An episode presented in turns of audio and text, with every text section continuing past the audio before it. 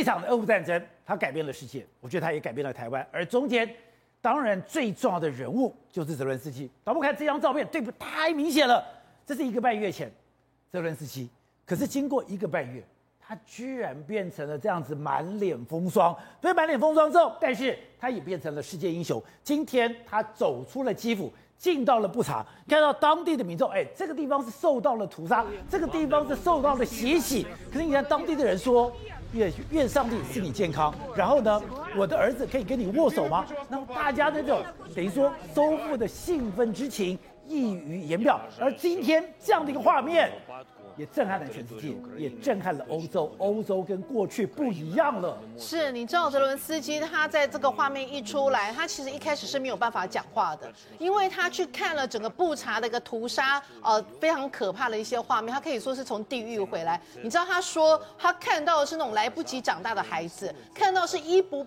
啊，衣不蔽体的女孩子的一个一个遗体，还有甚至很多的成年男子，他的残肢体是残破的。他说他完全没有办法想象到这里到底发生了什么样的一个事情，所以他就说，当你看到他们在这个状况的时候，其实你很难讲出话来。这就是为什么他一开始时间的时候，他其实说不出话来，而且他在当下也就定调说这是战争罪，而且会被全世界认定为是那个种族灭绝的一个行为。那他讲了这个话之后，其实 c 有在专访那个布查那个市长，他话讲的其实是更是呃更贴切出表达出他们不查人的一个想法。他其实就讲的是这个已经跟俄罗斯立下了血海深仇，这个血海深仇已经不是个人，不是个体，而是整个所有的俄罗斯的民族。他说我们永远不会原谅俄罗斯人民在这里的暴行。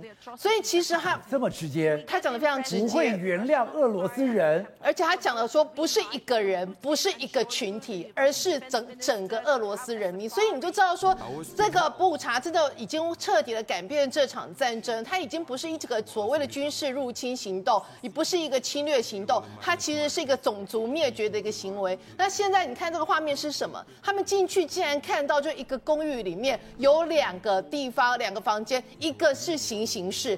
另外一个其实是虐待的，所以他们就说，为什么这些的的一个呃遗体看起来都是有被虐待的痕迹，甚至有的地下室里面是有含十八具的一个儿儿童的一个遗体，所以他们连儿童都不放过，连儿童都不放过，所以他们就是讲说，这所有发生的事情是没有办法。啊，好像觉得说，哦，好像我们还可以跟俄罗斯谈，呃，停火这件事情已经没有停火的那一天，就只有把啊，普丁打到，就是整个完全是投降。那现在这个情况，你刚刚提到了，他确实也彻底的改变了整个欧洲，因为欧洲现在泽伦斯基其实他就在这个同一天的一个话，他就讲到说，在二零零八年的时候，你们拒绝了乌克兰加入联盟，然后呢，这些政治家对于俄罗斯的荒谬恐惧被隐藏起来了。结果这十四年发生了这什么事情？乌克兰历经了一个革命，并在顿巴斯经历了八年的战争。然后他说：“我们现在正是二战以来欧洲最可怕的战争之中。”然后我邀请梅克尔夫人跟呃萨科齐先生来访问布查，就点名法国跟德国这两个当时的领导人，让你们看看俄罗斯让步的情况之下，这十四年来哦被对乌克兰带来什么？然后亲眼看看这些被。折磨的乌克兰男女，那你说他已经讲了这样这么严重的话，所以德国的总统他其实在过去这段时间也是曾经主导过外交政策，尤其专门是对呃这俄罗斯这个亲俄的政策人，他马上跳出来就是道歉，他就讲到说，他原本认为北溪二号的一个新建是为两国，也就德国跟俄罗斯。进行一个搭桥，虽然盟邦警告，但德国还是坚持。现在看来显然是错误的。那另外一个也被人家点名是谁？其实就马克宏，而且是谁？而且是波兰总理。直接呛马克宏说：“你跟他通过那么多电话要干嘛呢？你达到了什么事情呢？甚至直接跟他说不应该与罪犯谈话。难道你会和希特勒跟史达林来谈判吗？所以现在的一个布查的这一些这个呃暴行，其实见证了两件事情。一件事情是，当你德国跟法国这样子欧盟的大咖呃晋升，然后而且是过去十四年来亲中政策呃亲俄政策情况之下。”付出血汗的竟然是乌克兰无辜的百姓。然后呢，那个泽伦斯基他还对他们自己的军队讲话，他其实那个话讲的其实是更直白。他直接说，如果我们早就得到我们需要的武器，包括飞机、坦克、火炮。反导弹跟反舰这些武器，我们可以拯救成千上万的人。我不怪西方这些人，我只怪俄罗斯军人。但是你们原本可以帮忙的。然后呢，他还直接就说，其实他也质疑，难道这些欧洲的领导人真的有必要等待？我们这么多数百人民的死去，他们才发现说，哦，原来他们对俄罗斯的那个所谓的温柔呃优柔寡断是要付出沉重代价的。他现在逼着欧洲要强硬起来了，逼着欧洲要跟这个俄罗斯把这个关系切得干干净净。本来德国说，因为如果我们跟俄罗斯，他本来的逻辑上，我跟俄罗斯有共同的利益，俄罗斯他为为了顾及他的共同利益，不会去伤害到我们这个地方的区域安全。他们现在德国居然讲。我们这样的判断是错的，所以明等于说德国之声今天又讲了，现在不能一切以商业利益考量，而且这个不能以商业利益考量，不是对俄罗斯，对，也要对中国了。确实哦，其实他们已经有呃，就是媒体直接点，就说这整个布查的一个血案，不仅改变了这一场战争，甚至改变了欧盟看待中国的角度。以前他们还跟看待中国会认为说，我们虽然是一个竞争对手，但还不一定是敌对的对的。的的的对手，但现在他们会认为，如果你还继续跟中呃跟俄罗斯站在一起的话，那你可能即将要付出极大的代价。所以显然他们已经不会再给中国一个模糊的空间，就要清楚讲清楚，就说你到底跟俄罗斯这个部分，你要切干净，你要坚壁清野，你要选择跟民主国家、西方世界站在一起。好，所以廷慧，今天这个布查的事件，真的对整个世界的冲击有这么大吗？本来还有很多的国家，我想要游移在两边。本来马克宏还想，我要中间当鲁仲连，我要中间来瞧这事情。现在反而这个反作用力已经打得马克宏可能受不了了吗？对，不只对欧洲国家受不了，这个命运可能会也影响到未来台湾的命运呢。为什么这么讲哦？泽伦斯基讲了一句话，他说，当初二零零八年的时候，在布达佩斯开会的时候，你们德国马德国的这个梅克尔，还有法国的萨克西，你们就是不要让我们加入北约。如果我今天加入北约的话，这场战争会发生吗？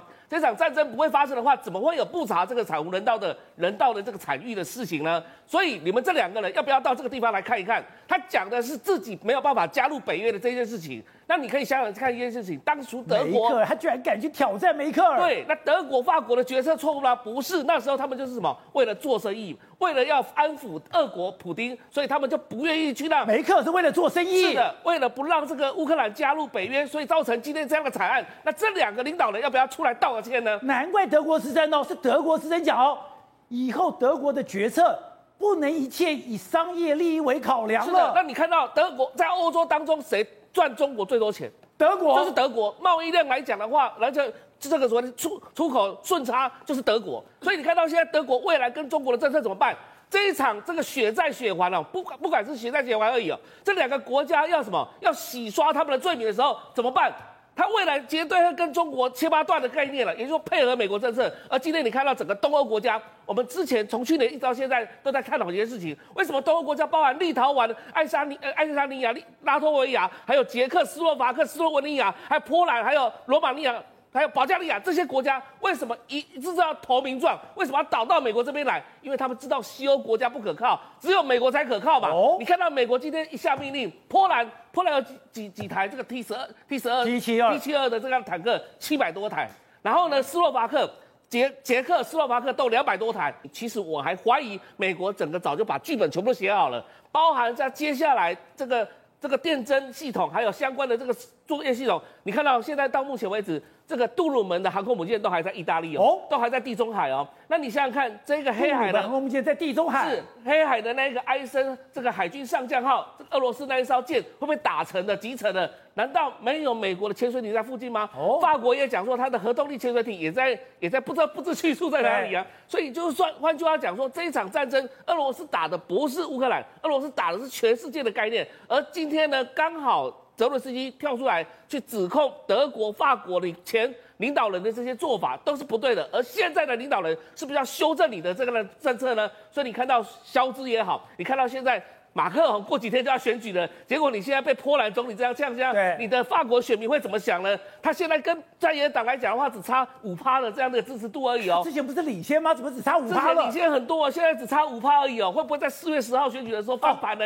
他本来在中间穿梭，让他的声望大涨，让等于说让人家觉得法国在国际的社会里面，你还有一个穿梭的空间。可是慢慢的，你被乌克兰指责。搞了半天，马克龙，你只是普丁的细汉的，你只是普丁玩弄在那个手中的嘎雷昂啊，你有差吗？是啊，当法国的民众在电视上看到这个布查的这个惨无人道这些尸体，这些大体来讲的话，你觉得法国民众心里会怎么想？到时候马克龙来讲的话，你怎么解释这件事情？然后你怎么解释，在一开始的时候，你还畏畏缩缩，还跑到克里姆林宫跟普京坐在那个长长的四公尺以上的大桌，还在那边这个聊天，聊了五个多小时，听了五个小时的训话，到最后呢，战争还是发生了，这个惨无人道的事情还是发生。难怪波兰总理讲。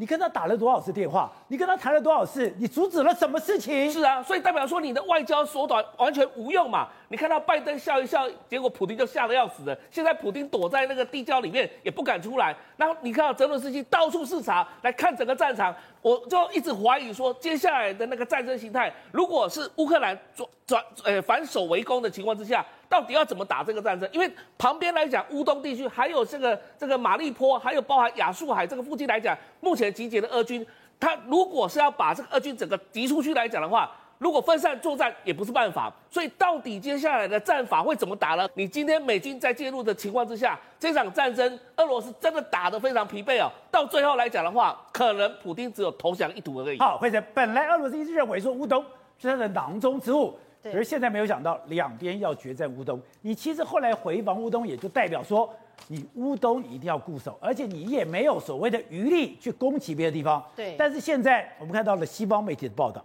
俄罗斯现在要控制乌东都非常困难，因为现在现在支持俄罗斯的民兵，也就是乌东的民兵，山穷水尽。对，你现在看到这个画面，你其实很难想象这个俄罗斯他们的应该是说被他们征召来打仗的。然后他说我 烂枪啊。对，这个枪看起来它是没有办法自动激发的耶。他说那一个枪是应该是十九世纪之后开发的，然后呢，几十年前就已经。不是这个拉杆就是打一发拉一发的耶。就大概是也是在一战、二战那时候会看到的，但是莫辛纳哥的一种步枪哦。所以这个讲说这个真的是十九世纪的步枪，他们也不敢相信哦。然后呢，他就讲到说，除了刚提到这个大学生他自己本身没有受过任何训练战，你知道吗？他们竟然必须要用这样子取暖，完全没有任何呃。其他的物资被必必须要用铁桶来取暖，而且营地的设备完全都不够，然后非常脏乱，大家都睡在荒野这边，然后食物他们竟然是几个人分食一个士兵的食粮，所以可以说是物资完全不够。这是新俄罗斯的民兵，对，那这怎么打仗啊？就是你不知道皇帝不拆恶兵的啊？对啊，你这个不知道的话，你还会以为是乌克兰的一些哦，好像被当地困在那边的居民，说事实上不是，他们是俄罗斯的民兵。他们就讲到说，他们已经开始哦，没有水到什么呢？他们必须要去喝池塘的水，而池塘的水里面竟然还有死青蛙，所以他们的那个环境是非常恶劣的。他就讲到说，我其实完全不知道该怎么样用这些武器，我就已经被呃被派到这边来，我们的已经弹尽了粮绝，我们也没有任何食物，而在这种情况之下，我们还必须打仗。可以讲到就是说，呃，俄罗斯本身没有给我们任何的援助，我们在这里，我们也不知道该怎么样往下面打仗打下去。